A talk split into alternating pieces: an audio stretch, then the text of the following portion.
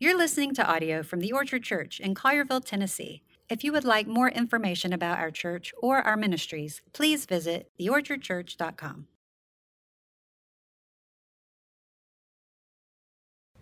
We're so glad that you're here with us. If you're new to the Orchard, we have uh, just started a new series called Family Strong. And we launched out last week, and Pastor Sam and I spent some time talking about gospel rhythms and family worship. And this week we are continuing in that series, Family Strong. Now, I know for some of you, you have, by God's grace, survived the first week of school. For that, there are four merit badges that you have earned. And we pray by God's grace you're going to survive another week of school. For those of you who are looking forward to starting school tomorrow and the clock going off even earlier, praise the Lord. Bless the Lord, all that is within me. For those of you who are here and you're like, uh, John, uh, family for us is a little bit strange. It's not exactly working the way that we want it to. There are struggles. I want you to know that you are in the right place.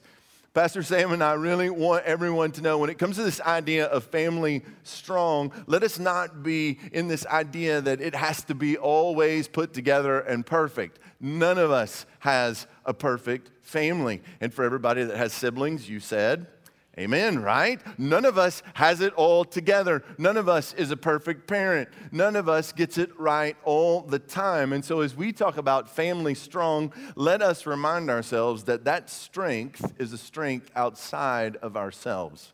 That strength is found in Christ. And so, if you have your Bibles this morning, I want to invite you to the Newer Testament, to the Gospel of Mark. We're going to be in chapter 9. We'll begin in verse number 14. And this morning, as we talk in Family Strong, I want us to talk about parenting fears.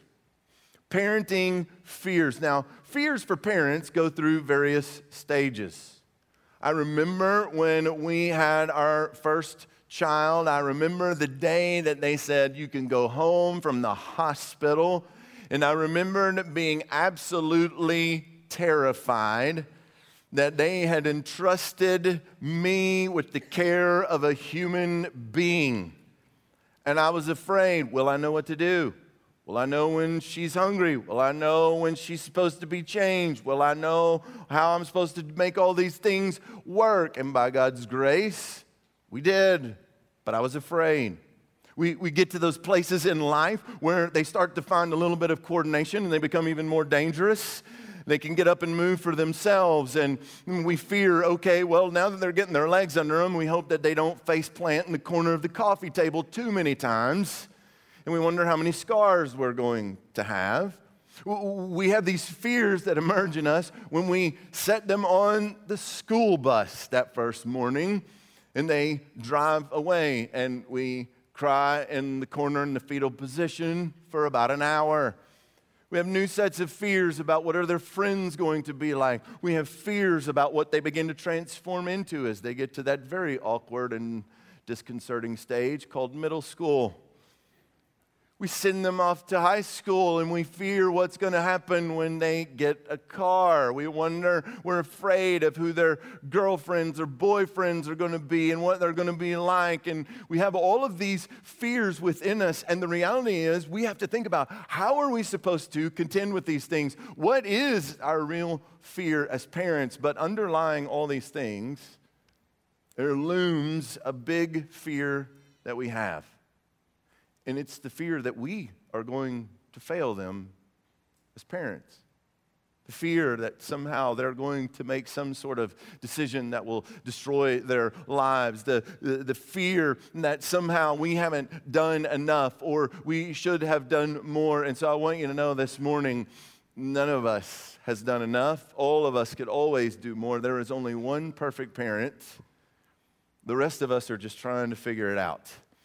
And so as we look this morning, how are we supposed to think about these things? What should we do when it comes to family strong? We have all these parenting fears. How do we contend with these fears? What is it that we should do as these fears surround us? How do we contend when these fears seem like they are winning and it seems like we're not getting traction when suffering, disappointment, and failure come to us? How do we handle failure? This morning, we're going to look at a story. We're going to pick it up in the midst of a very large part of Mark's narrative where there are a lot of things going on. And as we come into the story, Jesus has just finished up on a high mountain with three of his disciples Peter, James, and John. And there, before their eyes, transfigured, just a glimpse of his heavenly glory is given. He's transformed and he doesn't even look the same. He's physically altered in a dazzling and bright white. The disciples are so caught up, they're so fearful, they're, they're trying to figure out what do we do, and, and, and they fumble through it and they want to set up houses so that they could just live there and tabernacle there forever. But Jesus says that's not what this is about, and the Father says, I want you to listen to what He has to say. They start making their way down the mountain. The disciples have all kinds of questions. What about this Elijah thing, Jesus? Why, when, when, when all of these prophecies are coming, I don't understand, I'm confused. And as they're coming down the mountain, they find themselves in the valley. And if you're a parent, we're very acquainted with the valley, are we not? It is amazing to me how unstable home culture is. It is astounding to me that we can go from the heights of joy to the depths of despair over something as simple as a vegetable or a fruit. It is disconcerting to me how we can go from this is the most brilliant and wonderful opportunity ahead of us to I wish I'd never signed up. And it is one of those things that we have to contend with and figure out what are we going to do, but sometimes those problems are much larger. Sometimes those problems have gotten where we know that we cannot do anything. We, we have gotten to the end of ourselves. So, as Jesus comes down this mountain with his disciples, those mountaintops that seem to be few and far between, that glimpse of Jesus is quickly taken away because they come into a big argument. As they get to the bottom of the mountain, they don't enter into a place of peace where they can now talk through what they're going to do next and how the journey to Jerusalem is going to be. Instead, they come down into contention, they, they come down into heartache and disappointment. And so, if you have your Bibles there in Mark chapter 9, we're going to begin in verse number 14, and the Bible says this. When they came to the disciples, they saw a great crowd around them and scribes arguing with them. And immediately, all the crowd, when they saw him, were greatly amazed, and they ran up to him and they greeted him. And he asked them, What are you arguing about with them? And someone from the crowd answered him, Teacher, I brought my son to you, for he has a spirit that makes him mute. And whenever it seizes him, it throws him down. He foams and grinds his teeth. He becomes rigid. And I asked your disciples to cast it out, and they were not able. And he answered them, Oh, faithless generation. How long am I to be with you, and how long am I to bear with you? Bring him to me. And they brought the boy to him, and when the Spirit saw him, immediately it convulsed the boy. He fell to the ground, he rolled about, foaming at the mouth. And Jesus asked his father, How long has this been happening to him? He said, From childhood. And it's often cast him into fire and into water to destroy him. But if you can do anything, have compassion on us and help us. And Jesus said to him, If you can, all things are possible for the one who believes. Immediately, the father of the child cried out and he said, I believe, help my unbelief. When Jesus saw that the crowd came running together, he rebuked the unclean spirit, saying to it, You mute and deaf spirit, I command you, come out of him and never enter him again. And after crying out and convulsing him terribly, it came out, and the boy was like a corpse, so that most of them said, he, He's dead. But Jesus, he took him by the hand, he lifted him up, and he arose. And when they had entered the house, his disciples asked him privately, Why could we not cast it out? And he said to them, This kind cannot be driven out by anything but prayer. May God bless the reading of his word, receive it as his living word. Jesus comes down the mountain, he comes into a big dust up. Uh, we, we get into this quickly because as Jesus realizes that there is conflict and contention going on, he quickly looks to the disciples and, and the scribes and he wants to know, What are you arguing about? And before anyone answers, the crowd is somewhat silent. You see, the disciples' failure to be able to help this boy had provided for these scribes all the ammunition they needed to question Jesus' authority and his right to have any sort of claim to being the Son of God. This public display of their absolute inability to do anything for this boy left the door wide open to publicly shame them. And there were many times that they would question who Jesus was in relationship to these fallen angels. One group uh, accused him of being in league with Beelzebub himself. And so the, the crowd is silent for a moment. Uh, the scribes are not going to be too eager to speak up because Jesus has often set aside their wisdom and made them look absolutely foolish. And so, from the silence, there is one who will not be silent. For every parent who knows what it's like to see a child suffer, there's no space for silence and inaction. And quickly from the crowd, a voice emerges as the Father, and he says, I, I, came to find you, Jesus, but you weren't here. Your disciples said that you had gone away, and I've been talking with these nine. I brought my son, and I was supposed to see you, but you weren't here, and so I gave them to the disciples, and they said they could help me, but they haven't been able to do anything. Now, in this moment, you might expect Jesus to look and say, well, that's just dreadful. I'm so sorry that that hasn't worked out for you. Let me, let me just take a moment and I can help you. But we're a little bit startled by his response. And Jesus exasperated, oh, faithless generation. How long is it going to be this way? And it's easy for us to sit here in these chairs and think, well, that would not be me. But the truth is, we are just as guilty, if not more. You see, I'm, I'm so thankful the disciples are in the Bible because it helps me understand how dumb I am. I read about the disciples, they didn't get it on top of the mountain. Peter says, Great, let's just build houses. We'll stay here forever. Jesus says, Nope, we're going down to Jerusalem.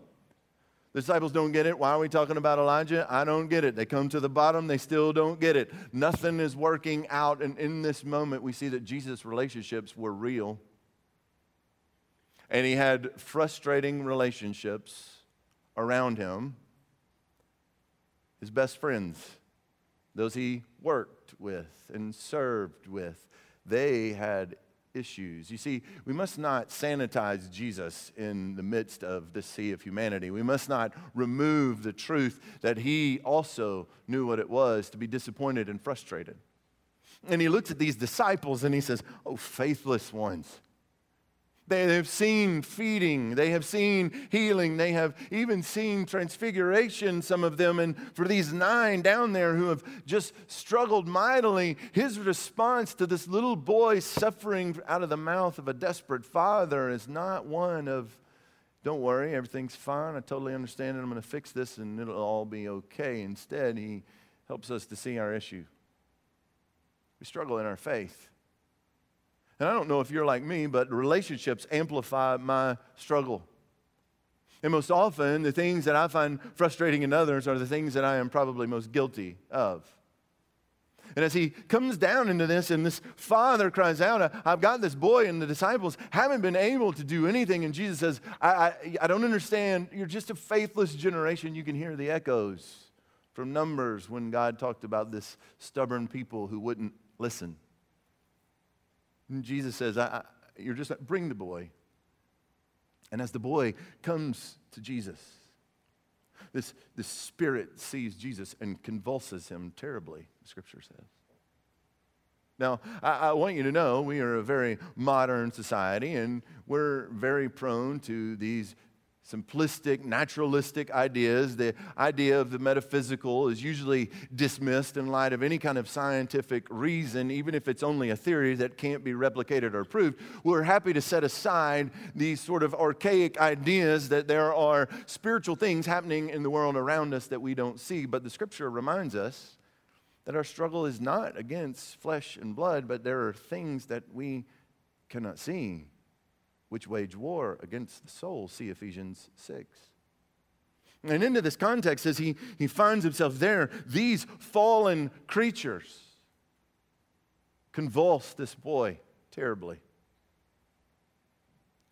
And as this boy falls to the ground, Jesus looks at the father. He says, Tell me, how, how long has this been happening? And the father goes on to explain, and you can just hear his anguish as he says, it's all the way from childhood. And he explains it's cast him into fire and into water to destroy him. But if you can do anything, have compassion on us. Please help us. This exasperated father, he's tried and tried and tried. He, he's tried his best. He, he didn't want to let his boy get far enough away that anything could happen. And we, as parents, sometimes out of our fear of failure, will do those same things. We want to insulate our kids from any sort of harm or difficulty. And sometimes we begin that helicopter parenting where we're not going to actually let them figure out how to live in the world. Instead, we're just going to protect them and keep them in these safe confines. But this father knows that that doesn't work. He's tried. But I can't help but think that tries to throw him into fire. I can't help but wonder if there's some skin on this little boy that is scar tissue. I wonder how many times the father's had to plunge himself into water to pull this boy out. You see, we, we have these, these fears Sometimes our fear as parents can become irrational. Sometimes we lose reason, and instead of contending in the way that Scripture prescribes, instead of looking to Jesus, instead of doing the things that we know that Scripture tells us, we find ourselves in desperate situations, and we'll just say, you know what, fine, you're never leaving the house again, you're grounded forever, I'm gonna lock you in the closet, it's not happening. Or, all right, fine, if that's the way it's gonna be, no more phone, to which there's great wailing and gnashing of teeth. But it comes to this place, and every parent knows this there is this thing we cannot have complete control, and any idea of complete control is a lie. It's a mirage anyway. This father knows, he says, No, this is this has happened this, this whole life. It's been since childhood, and this spirit, these, these Greek words give the indication of trust to just shred him and tear him. His mother and I, we sit there helpless to do anything for him. And I, I, I try to keep him from being too close to water, or if he's going to be close, one of us is going to be right there. We, we try not to have fire in the house, or if we do, we, we put up barricades, and he, you can just hear the desperation of the soul. This fear, I don't want to fail my child. I, I don't want to not be there when something happens, but if you are a parent, you know you're not always going to be there. There are those moments where we must acknowledge the reality of where we live. We can't control every person that speaks to them at school.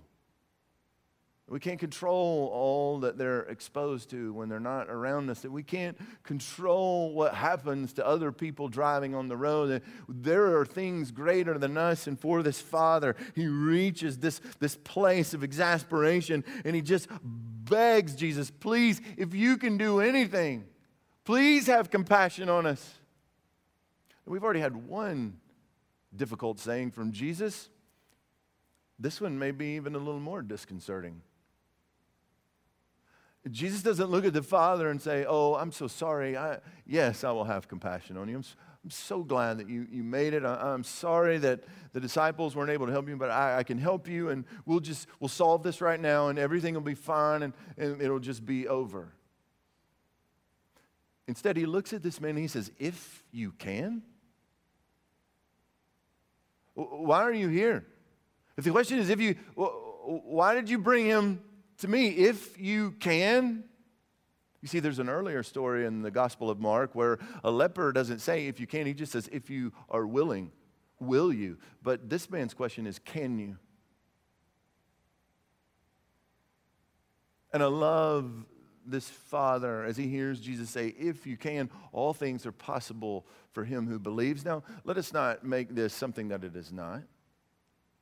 Uh, let us make sure that we weigh everything against the whole counsel of Scripture. This is not now the book of spells where now we know that if we just have enough faith that there will never be suffering, there will never be pain, everything's going to be fine. And if you just have enough faith, you can have $14 billion go in your bank account tomorrow.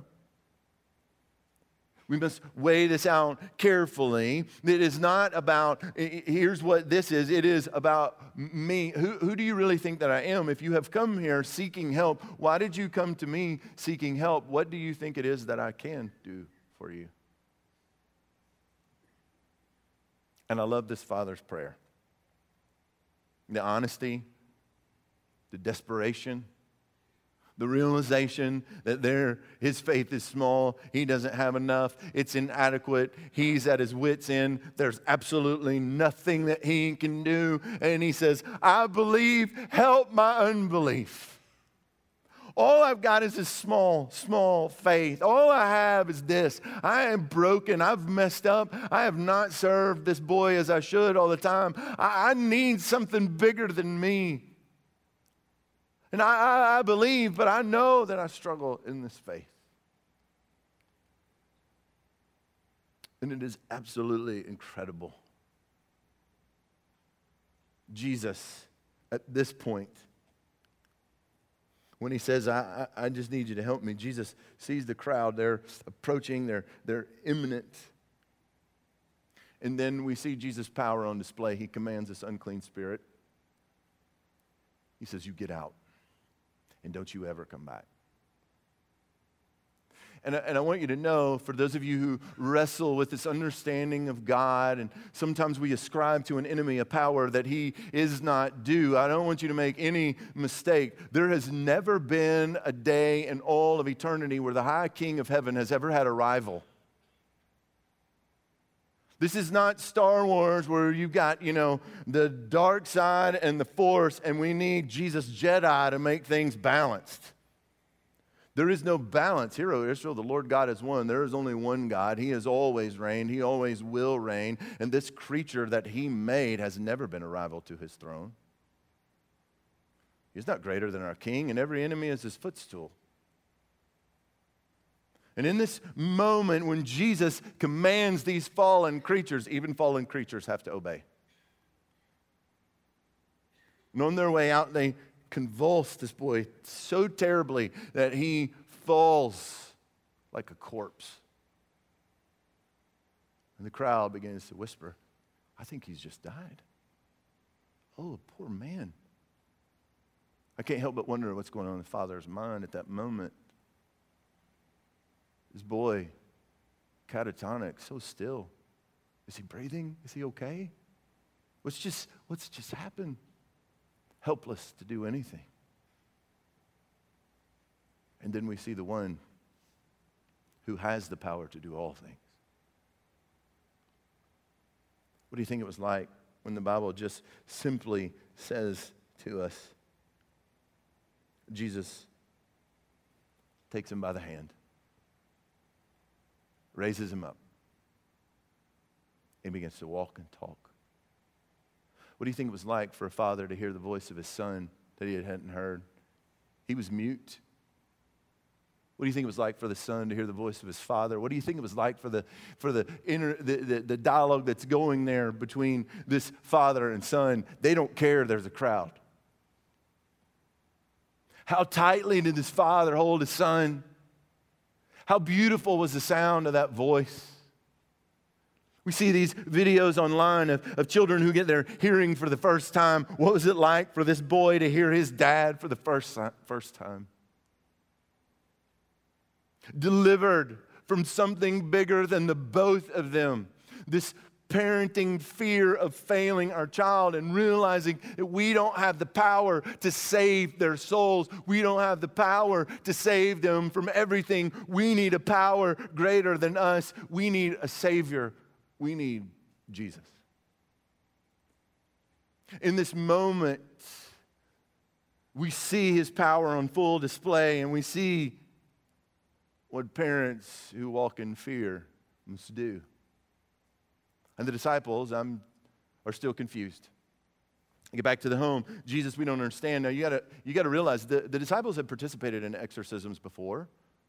This was not new to them. This was not uncharted territory. And as we read through that and, and you hear Jesus say, well, this kind only comes out by prayer, that doesn't mean that there's some exorcisms that don't require prayer. What it tells us is this you need the same thing that this Father needs. You've got to have a power greater than yourself. There is only one that has that kind of power. That's why when Peter and John are asked about who told you you could teach in this name? And they said, There's only one name under heaven given among men whereby you must be saved. There's power in the name. And so, in, in this moment, uh, the disciples are like, We don't get it. And Jesus saying, You don't understand. You can't live and pass victories. You can't rely on the fact that there was a regularity in family worship for a year or two while they were in preschool. We must feast on faith daily. For you see, when it comes to our failures and our fear of failure, we must carefully assess our hearts. Because sometimes, if we're honest, our fear of failure has more to do with our pride than it does our children's well being. There are so many families that find themselves in kid centered homes instead of Christ centered homes that the family then will adopt the identity of whatever gifts, skills, and talents that the child has. Instead of saying we have no life apart from Christ, we will pursue everything but Christ as if some sort of leg up in an athletic competition or a leg up in academic prowess or a giftedness in musical abilities is somehow going to sustain, sustain the soul in eternity. We must be careful that our fear of failure is not just about us or our reputation or what other people are going to think when there's a public failure in our children. You see, you've got two people here who failed publicly. The disciples had failed spectacularly and publicly, and the Father had failed spectacular and publicly. But instead, the disciples went into arguing over whose fault it was and what should be done next. And the Father just fell at the feet of Jesus, knowing that He's the only one that could fix it. And so, as we see in this story, there are a couple of things that I think would be important for us to take away. One, parent, we have to go to Jesus. Uh, we have to go to Jesus because I'm my children's problem. There are too many times that I will see their sin instead of weighing it against God, I see it as against me, and I'll let my own self righteousness rise up in me. I'll let my own sense of being offended take, and instead of discipline being correction driven by love for the benefit of their soul, I will take my anger out on them, or I will seek to manipulate things so that they may feel the weight of having offended me when it comes to us understanding this, parent, we have to go to Jesus to fall on our faces to say we need help fighting sin. We're fighting for faith. We believe, but help our unbelief. For the parent who is here and you don't think you can take another call from the school, another call from law enforcement, another, another call from the neighbors down the street, another call from wherever it's coming from, and there is this battle zone that you seek to call a home, and it seems like there is no rest, and there's such contention, and there's such a fracture there, where all we can do is raise our voices and tell each other what's wrong with each other instead of pleading to Jesus who has all power. Oh, if we are to be family strong, we must recognize it's going to take a strength well beyond ourselves. And in these parenting fears, with the sense of failure looming in the background, where we wonder if our past sins are now what is making our children sin, where we have to come before the scripture and say, no, it's sin that brings death, and there's only one remedy for sin. His name is Jesus. For this boy, and this father, I want you to notice things got worse before they got better. Things got worse before it got better. This guy made the journey from wherever they were and they came all the way to the place where they heard Jesus was. But before things got better, they had to languish as disciples failed one time after another after another. They had to languish and things did not get better. They got worse because even when Jesus commands the Spirit to come out, it convulses the boy so terribly that he falls unconscious.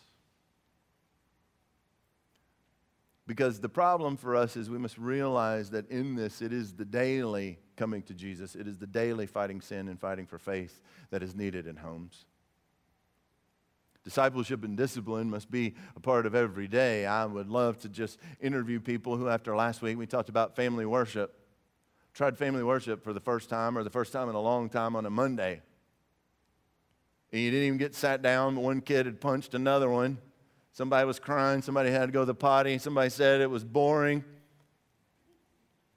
Dad was late getting home from work, and mom's going, You said we were going to do this. And we're talking like this, and we're going all around the horn. And so what happens for us is, Well, I tried that one time, so I'm done. No, no, no. Oh, my fellow fallen parents. We got to go to Jesus every day. We got to love our children well. Our children need to know we're not trying to produce some sort of plastic, artificial, hypocritical faith. We want them to know that faith is about living in life in the real world when relationships and people disappoint you and fail you and there is struggle and strife. Faith still matters.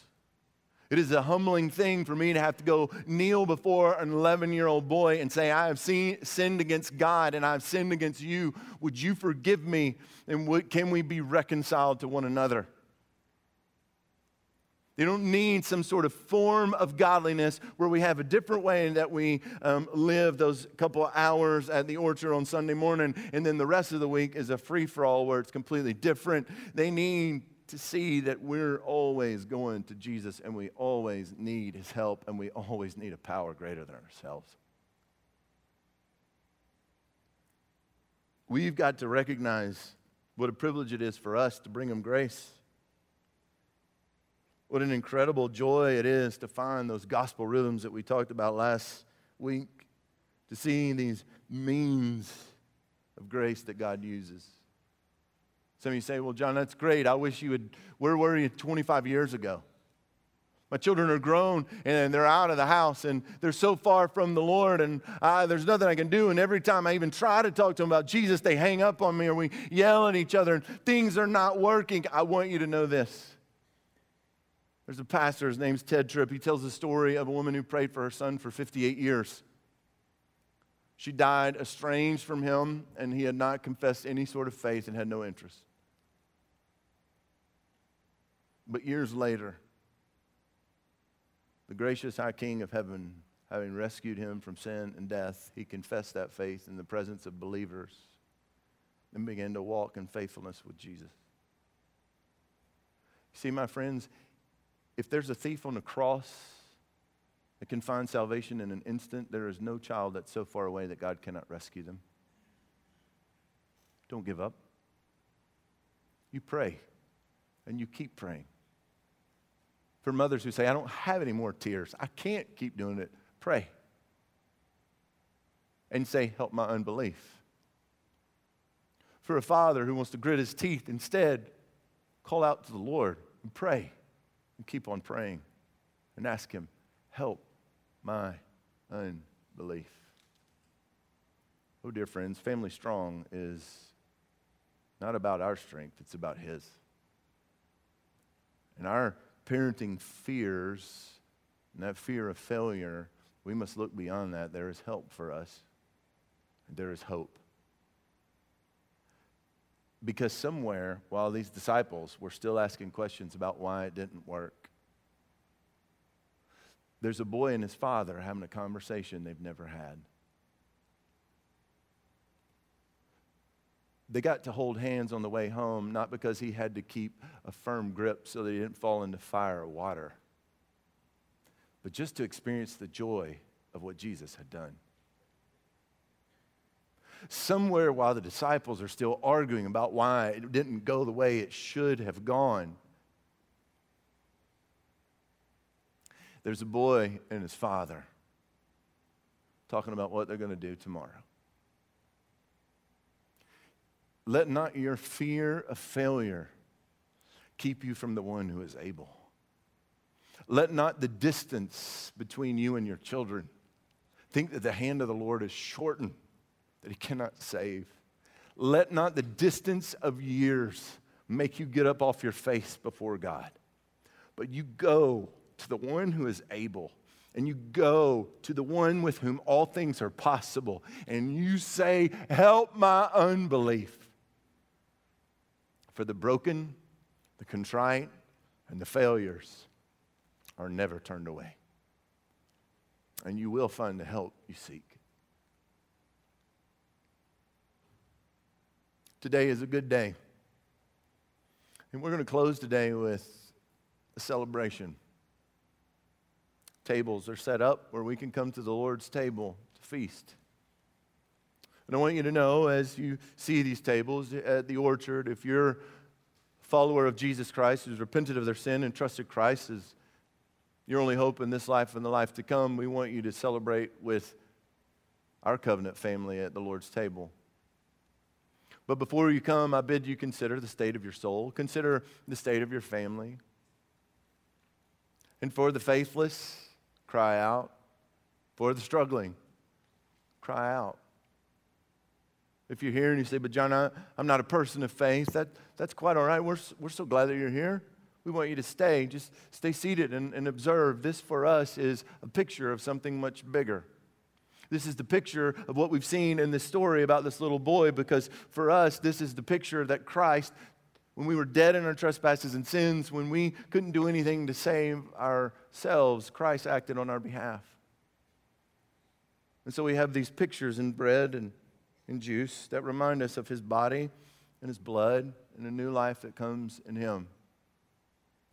And for us, as we come to the table today, we can be hope filled for no matter how dark things are right now, no matter how difficult family may be right now, no matter how far away it seems you are for, from your kids, I want you to know there is a high king of heaven who has made all things, and with him all things are possible.